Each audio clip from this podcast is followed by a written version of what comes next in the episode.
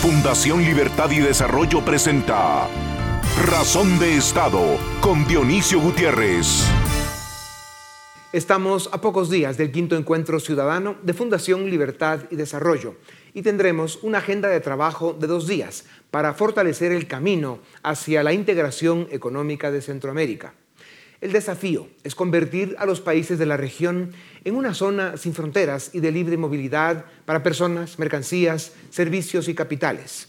Los números que dan los estudios si logramos la unión económica entusiasman y pintan un futuro de porvenir y esperanza. La integración económica tiene muchos beneficios.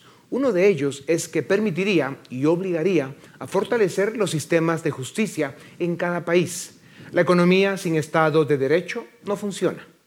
Mientras el gobierno y nuestro país intentan tomar velocidad para superar nuestros problemas y avanzar, la realidad nos recordó que uno de nuestros viejos desafíos es terminar con mafias criminales como la que vimos ayer en Guatemala, con poca sorpresa, pero mucha vergüenza.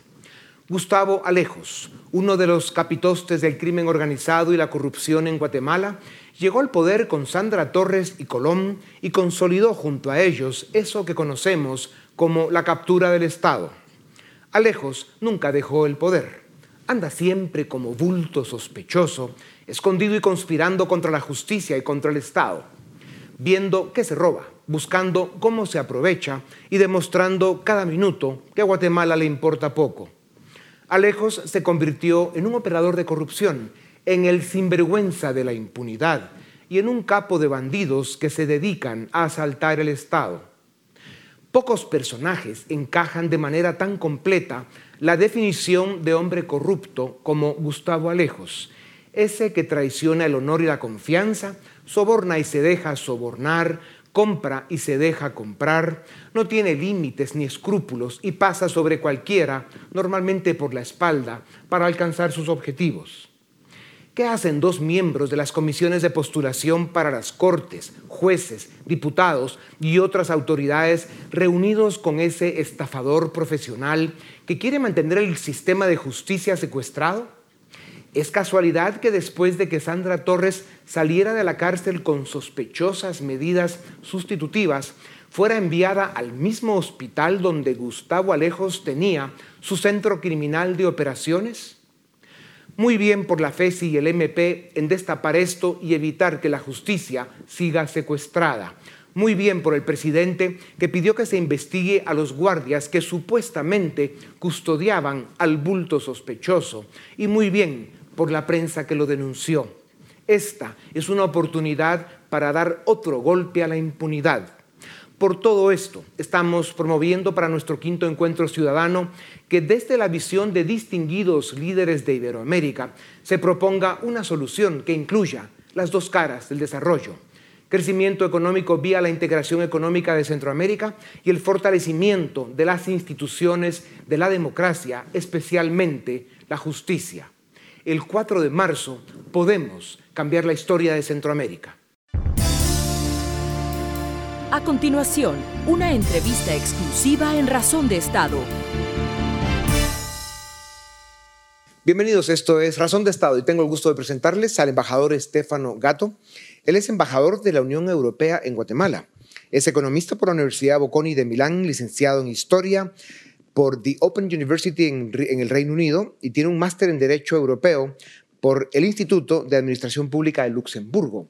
Embajador Gato, bienvenido a Razón de Estado. Gracias, no le digo bienvenido a Guatemala porque usted ya tiene tiempo de estar por acá viendo, como decimos, decimos aquí, el desmadre, Chapín. Embajador, em, empecemos hablando un momento del esfuerzo que está haciendo Fundación Libertad de Desarrollo para organizar eh, una cumbre, un encuentro ciudadano eh, al que vienen eh, casi 20 entre presidentes en funciones y expresidentes y personalidades de muy alto nivel de Iberoamérica, el presidente del Banco Interamericano de Desarrollo, el secretario de, la OEA, eh, entre otros. Viene un personaje como Moisés Naim y autoridades em, que están en funciones y que ya salieron de agencias de seguridad del gobierno de Estados Unidos y representantes del Departamento de Estado. ¿A qué cree usted que se debe el interés que todos estos personajes de Iberoamérica eh, han, han tenido sobre el tema de la integración económica de Centroamérica? ¿Por qué? Mira, yo creo primero que ese tipo de eventos no es para elogiarle a, usted como organizador, pero yo creo que este tipo de eventos en un ambiente como el guatemalteco siempre son muy bienvenidos porque amplían el espectro, el horizonte del debate, que a veces se queda un poco encerrados en, en ideologías un poco caducas. Yo creo que interés eh, sobre Centroamérica, a veces los que nos ocupamos de Centroamérica hace tiempo, muchas veces entramos en esa lógica de dinámica, no, Centroamérica es pequeña, Centroamérica no interesa, Centroamérica... No es verdad, en el mundo global todos los escenarios tienen su relevancia. Yo creo que la experiencia de los últimos años ha demostrado claramente que Centroamérica tiene un rol estratégico muy importante, no solo en el comercio mundial, por el canal de Panamá, el tema de migración, los temas eh, menos agradables de otro tipo de tráficos, pero Centroamérica está ahí.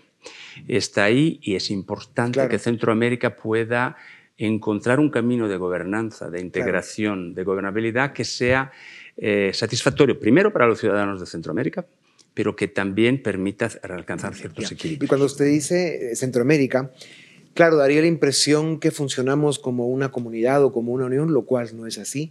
Cada país de esta región va por su lado. Eh, tenemos algún nivel de coordinación, pero es muy marginal todavía y sin duda alguna, como usted dice, somos una región eh, que tiene una función estratégica, como usted hizo, sobre todo para temas que no son tan agradables, como es el narcotráfico, mm. eh, migración ilegal y, otros problemas. Pero al final, al final, embajador, la realidad es que los números sociales de Centroamérica eh, digamos, separamos Costa Rica y Panamá, que lo han hecho bastante mejor, pero sobre todo Costa Rica es parte de un vecindario muy mediocre, muy atrasado, con muchos problemas de Estado, en la sociedad y sobre todo problemas sociales y económicos. Entonces al final la región somos una zona muy disfuncional y eso em, no nos facilita un crecimiento económico robusto.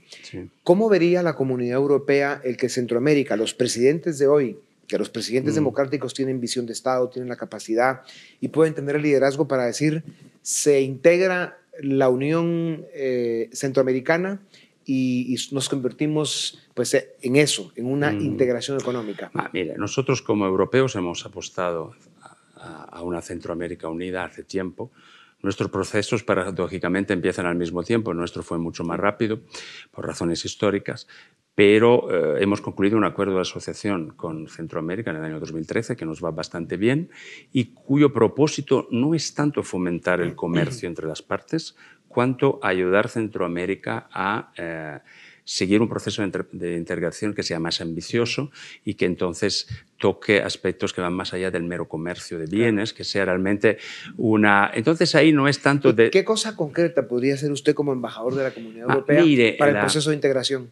El proceso de integración lo estamos apoyando. El primer, primer apoyo es el espacio abierto de intercambio que tenemos entre la Unión, Unión, Europea y Centroamérica.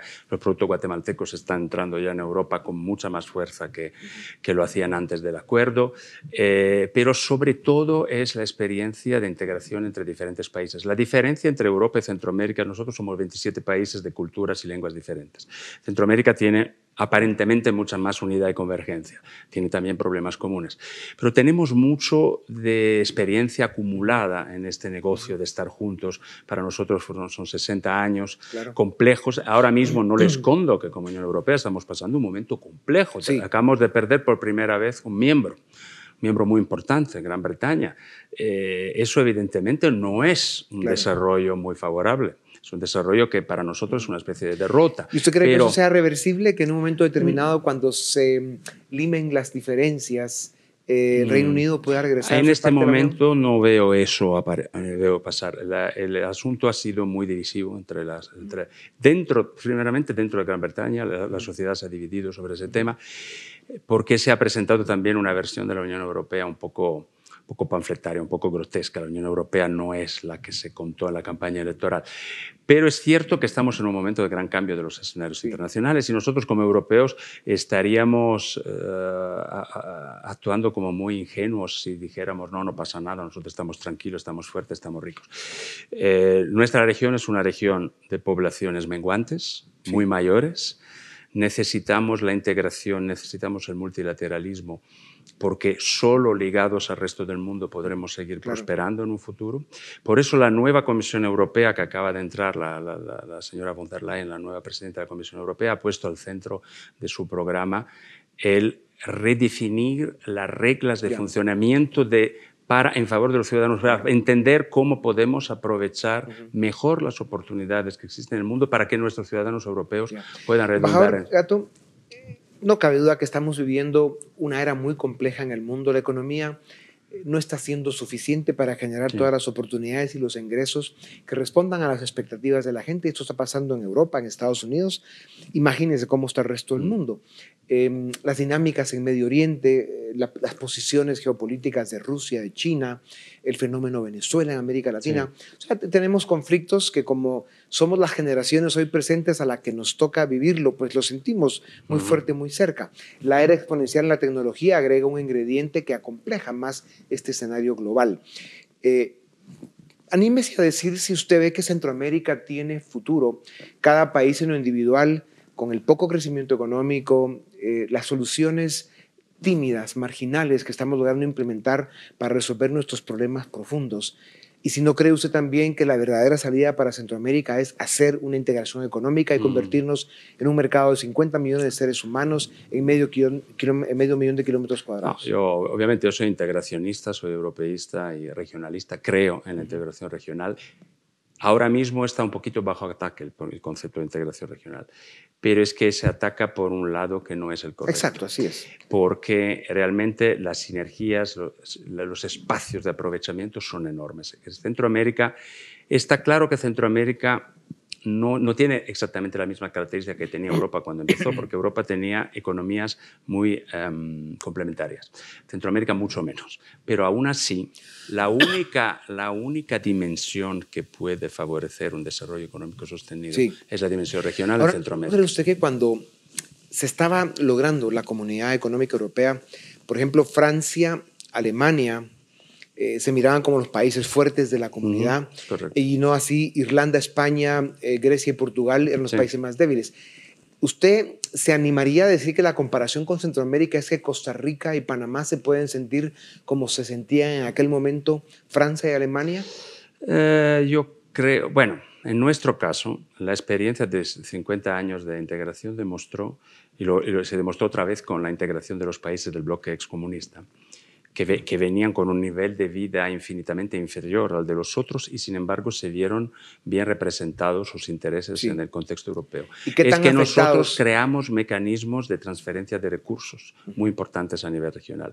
Con lo cual, España, Portugal, Irlanda, Grecia, eh, algunas regiones de Italia y desde luego ahora los países del este han recibido muchísimo del mercado. El, el deal era este. Los países más poderosos económicamente amplían su mercado, pero los otros reciben fondos para poder prepararse. Y es que ese es el punto.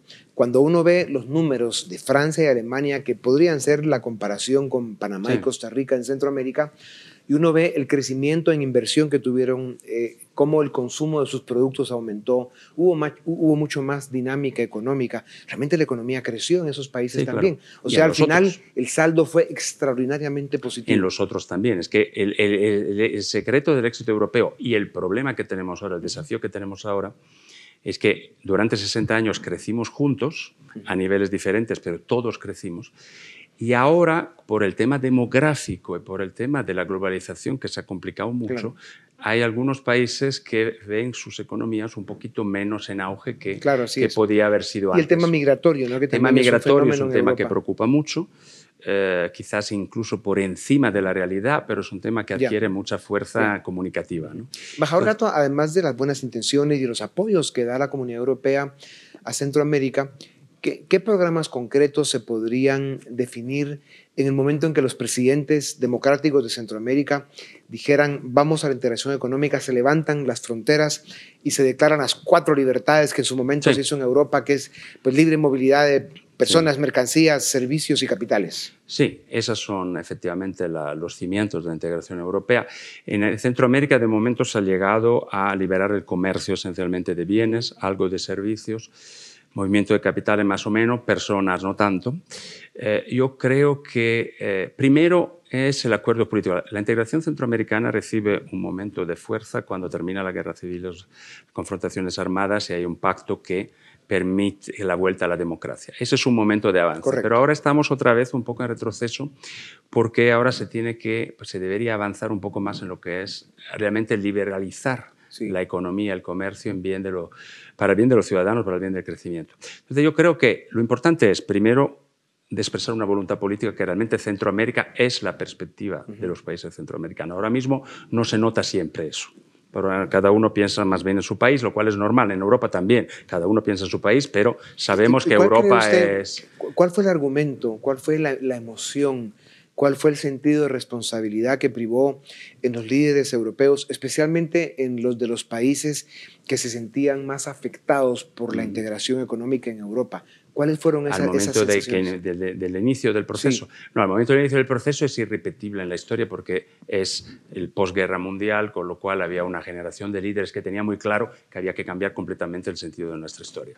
Sustituir el enfrentamiento, que fue muy fuerte entre Francia, Alemania, Gran Bretaña, sustituir al enfrentamiento la cooperación. En eso fue muy exitoso. Ahora, 60 años más tarde, estamos un poco más en dificultad porque si la dimensión europea es obvio que es la dimensión nuestra, nuestra geopolíticamente somos europeos. La misma Gran Bretaña no es que deje de ser europea porque deje la Unión Europea. Somos, eh, eh, convivimos en ese espacio económico europeo, no podemos vivir sin él, pero al mismo tiempo el escenario mundial ha cambiado tanto que los factores de crecimiento ya no son, ya no es Europa, Estados Unidos, los, dos actores no son los dos actores que, que determinan la economía mundial y ahora hay otros actores que la determinan más.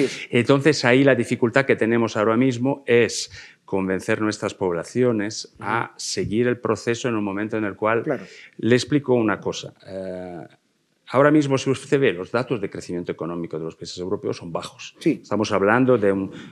Este, movemos por el orden del 1-2%, no es gran cosa. Nadie recuerda nunca que al ser eh, sociedades con una estructura demográfica muy, muy de personas muy mayores, está claro que la tasa de crecimiento económico es por, estructuralmente relativamente baja. O sea, nosotros no volveremos al 4% de crecimiento casi nunca. Muy difícil imaginarlo, vamos, muy difícil imaginarlo. Entonces, en ese sentido, tenemos necesidad de ligarnos al resto del mundo, por eso somos defensores del multilateralismo. Y por esa razón, en la nueva Comisión Europea que ha lanzado su programa ahora, ha, escogido tres temas como prioritarios. Uno es el tema de la prioridad a la adaptación al cambio climático, que parece que pierde importancia en el resto del mundo, o, o, quizás la cobra, pero también cobra muchos enemigos que lo niegan. Es un tema donde, si lo pensamos bien, si lo organizamos bien, podemos reorganizar completamente nuestro sistema económico alrededor de eso y crear un nuevo vector de crecimiento, que nuestro vector de crecimiento en Europa no puede ser satisfacer a la clase media en sus productos básicos porque ya está satisfecho. necesitamos una nueva frontera. Otro, otros temas son la, la defensa del sistema multilateral, que está bajo, bajo ataque. Hay cada vez más enemigos del multilateralismo. Y por otro lado, también la defensa de determinados valores que las redes, la desinformación, toda una serie de, mal uso del gran potencial tecnológico en el cual estamos inmersos está poniendo en duda unos valores fundamentales de nuestra sociedad. Estas son las tres grandes prioridades de Europa. Ahora, cuando yo me digo eso, usted puede pensar como ciudadano europeo que está con un mal trabajo, eh, malas condiciones, y a mí que me importa del cambio climático, que me importa del multilateralismo y que me importa de, de la desinformación. Yo lo que quiero es un trabajo.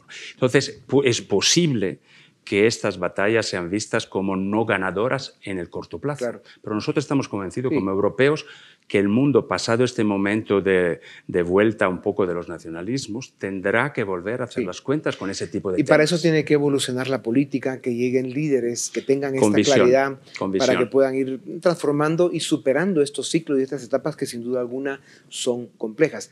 Regresando a Centroamérica, embajador, ¿Qué plazo diría usted que es razonable para pensar en que los presidentes se puedan poner de acuerdo en declarar la Unión Económica Centroamericana? Es difícil hablar de plazos, eh, pero yo creo que ya de por sí eh, eliminar barreras técnicas, eh, crear espacios para facilitar la inversión. Pero debe ser un eso proceso. puede ser progresivo, pero. O puede ser inmediato. Puede ser, puede, se puede hacer de forma ambiciosa. Sobre todo cuando hay países que son tan similares, donde hay, hay un número suficiente de elementos homologados, mm. ¿por qué no pensar en que los presidentes se reúnan dentro de un mes o dos meses y digan ese día se declaran las fronteras abiertas, somos una unidad económica. Sí, yo no sé si la frontera abierta está Nosotros tardamos un poquito más en tener fronteras abiertas, pero sí las tenemos, sí las tenemos y tenemos un tratado que nos permite la libre movilidad y nos costó más o menos a nosotros unos 20 años, pero no quiero decir que sea tan necesario. En el caso de Centroamérica también hay unas ventajas, porque por ejemplo hondureños, salvadoreños y guatemaltecos ya se pueden mover con cierta facilidad entre sus países, no sería un tabú. Sí. Eh, entonces yo creo que es posible ser ambicioso, es necesario ser ambicioso. El, caso, el caso Nicaragua, embajador, ¿Cómo ve usted ese fenómeno? Es un país que básicamente Nicaragua es, un poco problema en el sentido de que ellos están en otra, en otra vertiente, están en otra dinámica. Entonces ahí sí puede ser una o sea, esperaríamos una apertura democrática. Yo que creo que será necesario algunos cambios políticos también, pero yo también creo que los tres países del norte quizás puedan, y de hecho lo están haciendo, pero se podría hacer con mucha más, con mucha más decisión esa apertura, porque en realidad uno piensa, eh, lo hemos dicho, que las economías son parecidas, pero al mismo tiempo hay complementariedades. Sí. El Salvador necesita de Guatemala, en Guatemala necesita de El Salvador para otras cosas, y así. Y eh, así Honduras y también Costa Rica. Y, además tenemos el rol de Panamá. Cuando nosotros empezamos a negociar el acuerdo de asociación con Panamá y, y Centroamérica, Fíjese que al comienzo se llamaba con Centroamérica y Panamá. Sí. Y porque Panamá no se consideraba parte de Centroamérica. Así es. Y Panamá lo que quería concluir era un acuerdo de, libre comercio con Europa. Sola, sola, sin, sin los otros. y nosotros le dijimos, no, mira, lo que tenéis que hacer es, nosotros nos interesa negociar con Panamá siempre y cuando os integréis en las estructuras económicas centroamericanas. O sea que es una dimensión que ahí está, que se podría... En el caso de Europa, nosotros lo que vimos es que empezamos por el comercio, pero después nos dimos cuenta que para completar, para mejorar la dimensión, había que ampliar mucho más la cooperación a ámbitos mucho más amplios como político universitario, por ejemplo. El espacio universitario que creamos en Europa. Pero esos sí son los procesos en los que habrá que ir trabajando posteriormente. Lo importante ahora en Centroamérica es dar el paso y resolver el problema económico. Embajador, hemos llegado al final. Eh, esperamos de verdad que, que la eh, comunidad europea pueda acompañarnos a los centroamericanos en este proceso. Eh, la experiencia que ustedes acumularon en todos esos años de lucha por alcanzar la Comunidad Económica Europea es una experiencia valiosísima que nos puede servir mucho en los próximos tiempos. Esperamos que el 2020 sea el año de Centroamérica y que estemos muy cerca de la Unión Europea para que juntos podamos no solo celebrarlo, sino aprovecharla. Claro que sí. Pues muchas gracias, embajador. Gracias, a ustedes también. Esto es Razón de Estado. Fundación Libertad y Desarrollo presenta el quinto encuentro ciudadano, Centroamérica, amenazas y oportunidades compartidas, un destino común, que se llevará a cabo el 4 de marzo próximo en el Centro de Convenciones y demás salones del Hotel Westin Camino Real. En esta oportunidad, invitamos a los presidentes de las democracias de Centroamérica, a más de 20 expresidentes de Iberoamérica y a importantes personalidades internacionales, quienes tendrán una agenda de trabajo de dos días por la causa centroamericana. Este grupo de relevantes personalidades del mundo político, económico y social y agencias de seguridad de Estados Unidos pondrán sobre las mesas del debate público regional la gran oportunidad que puede ser para Centroamérica su integración económica el mundo podrá ser testigo del compromiso de los presidentes de Centroamérica, a quienes acompañarán los expresidentes José María Aznar de España, Mauricio Macri de Argentina, Felipe Calderón de México, Andrés Pastrana de Colombia, Tuto Quiroga de Bolivia, Laura Chinchilla de Costa Rica, Luis Alberto Lacalle de Uruguay, Yamil Maguad de Ecuador, José María Figueres y Miguel Ángel Rodríguez, también de Costa Rica, Vinicio Cerezo, expresidente de Guatemala y actual secretario general del SICA, el secretario de la OEA, Luis Almagro, el exsecretario del Departamento de Homeland Security de los Estados Unidos, Kevin McAleenan, Jim Milford, antiguo Deputy Director de la DEA, Luis Alberto Moreno, presidente del Banco Interamericano de Desarrollo, y Moisés Naim, chairman del G50, entre otros. Miércoles 4 de marzo, 8.30 de la mañana, Hotel Westin Camino Real. Entradas en encuentrociudadano arroba fundacionlibertad.com. A continuación, el debate en Razón de Estado. Iniciamos el debate en Razón de Estado. Hoy queremos discutir sobre una noticia pues, que ha impactado a la sociedad guatemalteca, como es la recaptura de Gustavo Alejos y que tiene que ver mucho con la elección de las Cortes que, está que se está llevando actualmente en el país. Para esto tenemos a tres invitados, a Filip Chicola, Coyo Saavedra y Edgar Ortiz, los tres eh, reconocidos analistas. Filip, iniciamos contigo. Eh, ¿Cómo tenemos que entender esta noticia, la recaptura de Gustavo Alejos y qué implicaciones tiene para el proceso de elección de cortes en el país. ¿No le pasa a usted que cuando va, visita mucho un lugar y se ha conectado a la red de, internet, de Wi-Fi, se le conecta automáticamente a su celular el Wi-Fi? Yo creo que a Gustavo Alejos ya se le conecta automáticamente cada vez que lo llevan a Torre de Tribunales. Este es, su, sexto, frecuente. su sexto caso. Eh, Gustavo Alejos, a ver, en esta historia de la captura del Estado, yo creo que Gustavo Alejos representa como el gran pulpo de la captura del Estado, porque su nombre aparece recurrentemente en diferentes tramas de corrupción y cooptación del Estado. Lo vimos involucrado en corrupción en la compraventa de medicamentos en el Seguro Social, en el financiamiento ilícito a la campaña del Partido Patriota del año 2011 Luego aparece vinculado a una trama de lavado de dinero del caso Transurbano. Aparece también vinculado a eh, el financiamiento ilícito eh, y no registrado, porque hay de los dos, del partido UNE de la campaña 2015. Luego aparece en una trama de lavado de dinero y de pago de sobornos por parte de contratistas del sector público que utilizaban pues todo un esquema complejo de compraventa de inmuebles para ocultar los movimientos de dinero y ahora aparece en una trama involucrado eh, intentando tomar control político de las cortes y todo mientras supuestamente guarda prisión preventiva. Entonces, ¿qué vemos? Gustavo Alejos es algo así como ese pulpo que tiene tentáculos en el sector de medicamentos, en las cortes, en el financiamiento a los partidos, en el transurbano. Con criterio publica el año pasado que recientemente había incursionado también en el negocio de la construcción.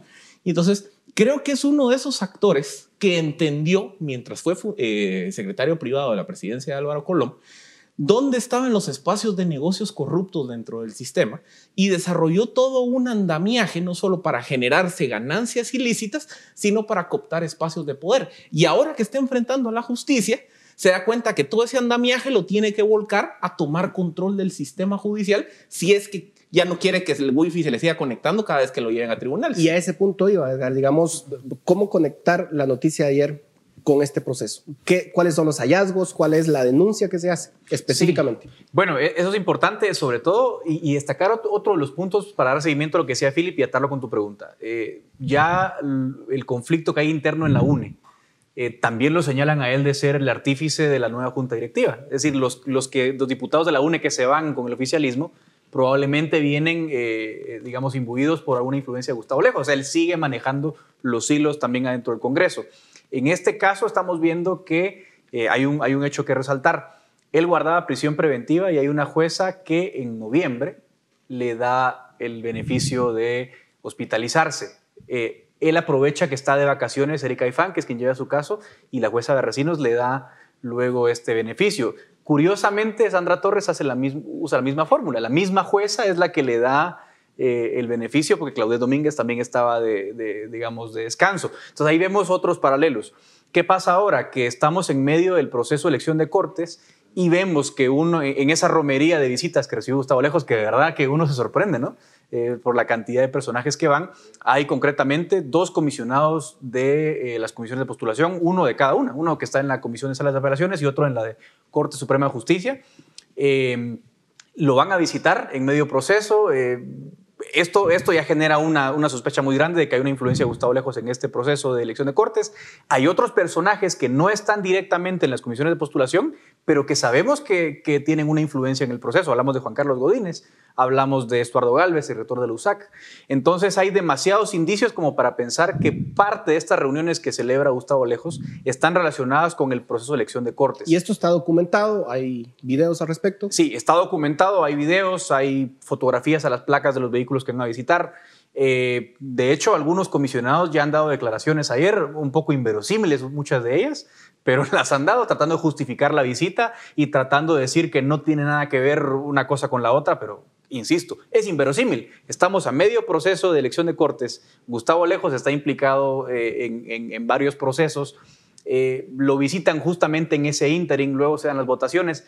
Hay demasiada evidencia de que, de que sí hay algo. Goyo, eh, digamos, con todo el listado de procesos que ya tanto Philip como Edgar han, digamos, enumerado de los procesos que está enfrentando Gustavo Alejos, digamos, un cliente frecuente del sistema de justicia y luego, digamos, la visita de estas personas que están actualmente involucradas en el proceso de elección de cortes en un país serio, con una democracia sólida, ¿qué implicaría una noticia de esas? Y lo tiene que implicar también para, para una democracia en construcción como la nuestra. Lo que, lo que ocurre aquí es que en, en en un esquema donde conocemos de la cooptación del Estado, donde ha sido denunciada, donde ha sido eh, demostrada en distintos casos perseguidos, este hecho de Gustavo Alejos lo que pone es que eh, la república en sí o la, concepción de que aquí puede construirse un esquema republicano está completamente amenazado. Si un perseguido de la justicia tiene la capacidad de seleccionar jueces para que lo blinden de sus procesos legales y dentro de eso eh, puede generar redes que impliquen a quienes están encargados de preseleccionar esto y además tienen controlado el Congreso de la República para definir qué cortes van a hacer, sencillamente todas nuestras libertades, todos nuestros derechos, toda nuestra propiedad está amenazada por un individuo que está rompiendo el esquema republicano y democrático de nuestra sociedad. Entonces, es una amenaza constitucional y es una amenaza de la posibilidad aquí de construir a futuro un futuro que, que genere esperanza en una vía republicana y democrática. Con, lo, con el sonido todavía frecuente y, digamos en, la memoria de lo que fueron cuestionadas las elecciones en 2019, con todo lo que ocurrió al, lado de, los procesos institucionales, tener una amenaza de este, de este tamaño como una eh, continuación a lo que ya ocurrió hace cinco años, a mí me parece que es una fuerte alerta al sistema y es una fuerte alerta sobre todo a nuestra libertad, sobre todo a nuestra, a nuestra posibilidad de derechos y a nuestra, a nuestra propiedad. Philip, para el ciudadano común, porque muchas veces también cuesta entender la relación de este hecho con la vida cotidiana. O sea, ¿cuál es el efecto para un ciudadano de una noticia como esta? Que se evidencia que la justicia en Guatemala tiene un precio, porque al final lo que estamos viendo aquí es que el proceso de designación de las altas cortes del país, Corte Suprema de Justicia y quizá más peligroso, salas de apelaciones, ¿Por qué más peligroso? Porque las salas de apelaciones conocen en segunda instancia todos los procesos de familia, civil, penal, laboral, lo que se le ocurra. Eventualmente todos los casos van a dar a sala de apelación. Y entonces, si los magistrados que van a ocupar esos cargos en la Suprema o en salas de apelaciones son designados mediante tramas en donde hay, por ejemplo, operadores de partidos políticos que quieren poner a su gente, operadores de bufetes de abogados que quieren poner a su gente, operadores de personajes que están vinculados a proceso penal, Gustavo Alejos, que quieren poner a su gente. ¿Qué me dice esto? Esto es un mercado en donde en lugar de estar designando a los mejores jueces y magistrados que van a ir a velar por una justicia independiente, imparcial, aquí lo que hay es una serie de fuerzas políticas, económicas, del eh, gremiales, que lo que quieren es poner a sus magistrados para que el día de mañana esos magistrados vayan a resolver favorable a sus intereses. Entonces, ¿qué pasa? Están la comprando impunidad. Comprando impunidad en el caso penal, pero por ejemplo, en el caso civil, yo tengo un litigio con Edgar. Resulta que yo contrato el bufete de Goyo, que ellos intervinieron en poner a uno de los magistrados de apelaciones, y entonces me van a resolver favorablemente a mí. ¿Por qué? Porque él se convirtió en un operador del sector justicia. Y eso pasa en lo civil, en lo laboral, en lo mercantil, en fin. Se vuelve no solo impunidad para alguien como Gustavo Alejos, sino que se vuelve un mercado, en donde si yo contrato al bufete que colocó a ese magistrado en un espacio de poder, voy a tener una resolución hecha a mi medida. Y ahí terminamos de romper todo el concepto de una justicia independiente e imparcial. No, y eso, eso es importante. Hay otro detalle aquí. Recordemos que en sala de apelaciones, por ejemplo, nada más para que la, la población lo visualice, hay una serie de ciento y pico, de 90 magistrados que son suplentes de salas. Muchas veces esos magistrados, como, no tienen, como son suplentes, no tienen obligación de no ejercer la profesión. Tienen su bufete activo, son magistrados suplentes. Luego, a la hora de un problema, eh, eh, un cliente contrata ese bufete, ese magistrado literalmente sube, firma la resolución y se, convierte en una cuestión perversa. Y esta, digamos, denuncia de hoy tiene que ver con todo ese esquema de, colocación. Quizá lo lamentable es que no aprendamos de la historia, porque no estamos hablando de que sea la primera vez que vemos algo así. Hay un caso que deja CICIG de comisiones paralelas, hay una denuncia que quedó de, del proceso 2014, donde también tenemos evidencias bastante claras, claro, no, Condenas pro- no- también, no pro- condenas. condenas y, y condenas en juicio y evidencias claras de que en 2014 circuló dinero para la elección de magistrados actual, de, la, de la actual magistratura. Y sigamos a 2009 y habían empezado también las denuncias. Recordemos que en 2009 hay un gran bochorno, porque el Congreso elige a la Corte Suprema de Justicia y resulta que tres magistrados habían sido señalados de, diversos, digamos, eh, hechos eh, irregulares, no, no delictivos, pero sí algunas irregularidades, y tienen que renunciar, ya nombrados tres magistrados, y tienen que volver a, de- a designar a otros tres que le sustituyan. O sea, ya estamos viendo que el modelo está absolutamente caduco, que ya son tres elecciones seguidas en las que vemos lo más podrido del sistema operando a plena luz del día, y además parece que nadie dice nada. Eh, ¿Qué procede? Digamos, eh, ¿hay forma de que este proceso pueda ser reiniciado ante un hecho tan escandaloso como esto, como este, o, o- o qué sucede? ¿Qué se puede hacer? Sí, miren, la- la- los cuestionamientos eh, de reiniciar el proceso tienen que ver con que las reglas no, no van a cambiar, o sea, no van a variar en el esquema de las comisiones instaladas.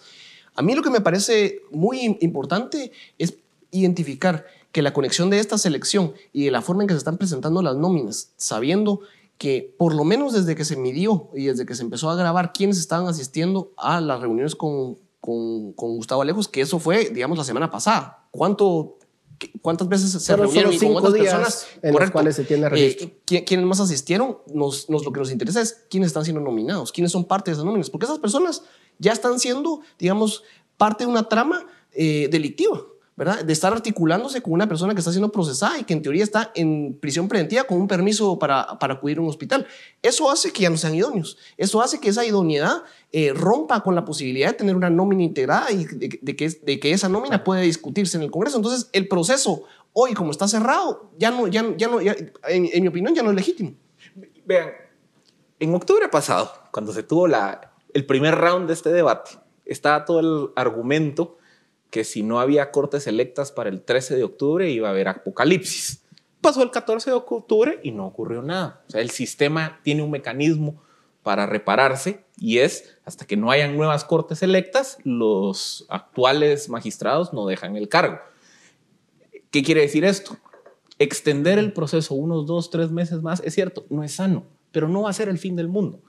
Segundo, esto parece la historia de un crimen anunciado, porque el año pasado, por ahí de agosto, septiembre, este espacio Razón de Estado denunció que el comisionado Romeo Monterrosa te- era no idóneo para integrar la comisión de postulación porque él había sido un sistemático defensor de personajes vinculados a delitos de narcotráfico. Aquí nadie está endilgándole cuestionamientos a un abogado defensor, que es una función válida dentro del sistema de justicia.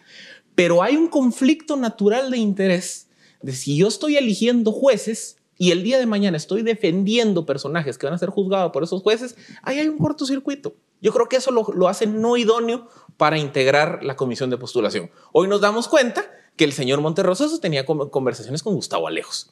Se denunció también en este espacio que el señor eh, Denis Herrera eh, se estaba convirtiendo en un operador dentro de la comisión de postulación, que había intentado reducir la gradación o la calificación para que más eh, abogados pudieran pasar el corte inicial y demás.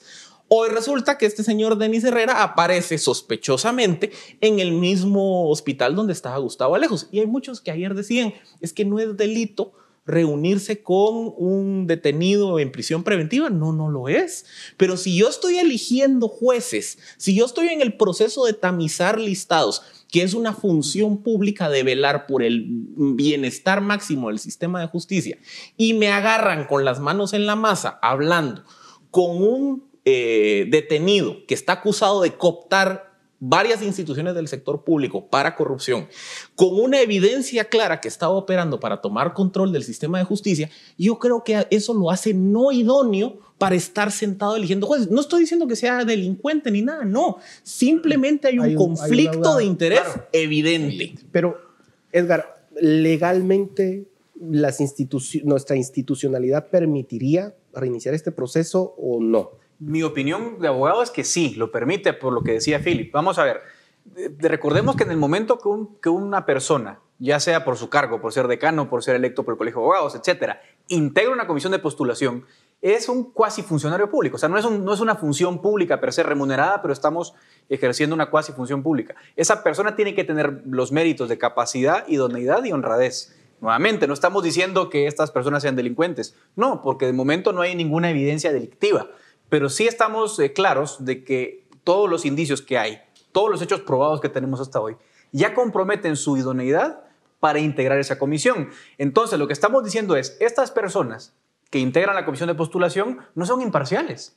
Y si no son imparciales, no puede darse como válido, de acuerdo a los cánones y estándares que la propia constitución de Guatemala exige. No se pueden tomar como imparciales y como válidos para decir, ok, la selección que ellos hicieron de la nómina que enviaron al Congreso es correcta. Entonces, si no es correcta esa decisión, el deber para mí en este momento es impugnar el actual proceso y decir, miren, esas personas no, no, por no ser idóneas, no, no puede ser válido el proceso, hay que retrotraerlo, hay que volver a pedirle a la Corte que estas personas se excusen de integrar la comisión de postulación, que los reemplacen nuevas personas y que otra vez se vuelva a dar el proceso de selección para que nos garanticemos de que esa nómina sea lo más imparcial posible. Y esto tiene que pasar a la Corte de Constitucionalidad. Sí.